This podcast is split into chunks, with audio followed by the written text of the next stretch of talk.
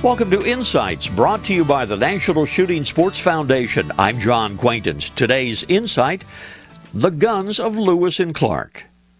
You know, when Lewis and Clark set out in 1803 to explore the wilderness west of St. Louis, they and their party of explorers carried a wide assortment of guns.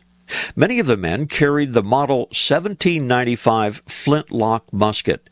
It was a smoothbore. It shot a big 69 caliber round.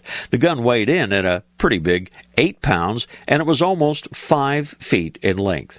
Now, others in the party, they carried the newer, smaller Model 1803 flintlock rifle. It was in 54 caliber.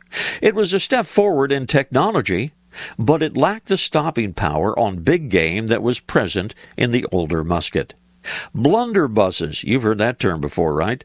Well, they were also carried short barreled shotguns with the belled muzzles. And the oddest of the arsenal just had to be the air gun. Yes, an air gun. It featured a compressed spring that was pumped and it could handle several balls at the same time. Small cannon, they were also carried on board the boats and mounted on swivel supports.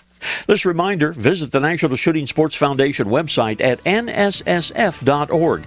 Lots of information about hunting and the shooting sports. This is John Quaintance.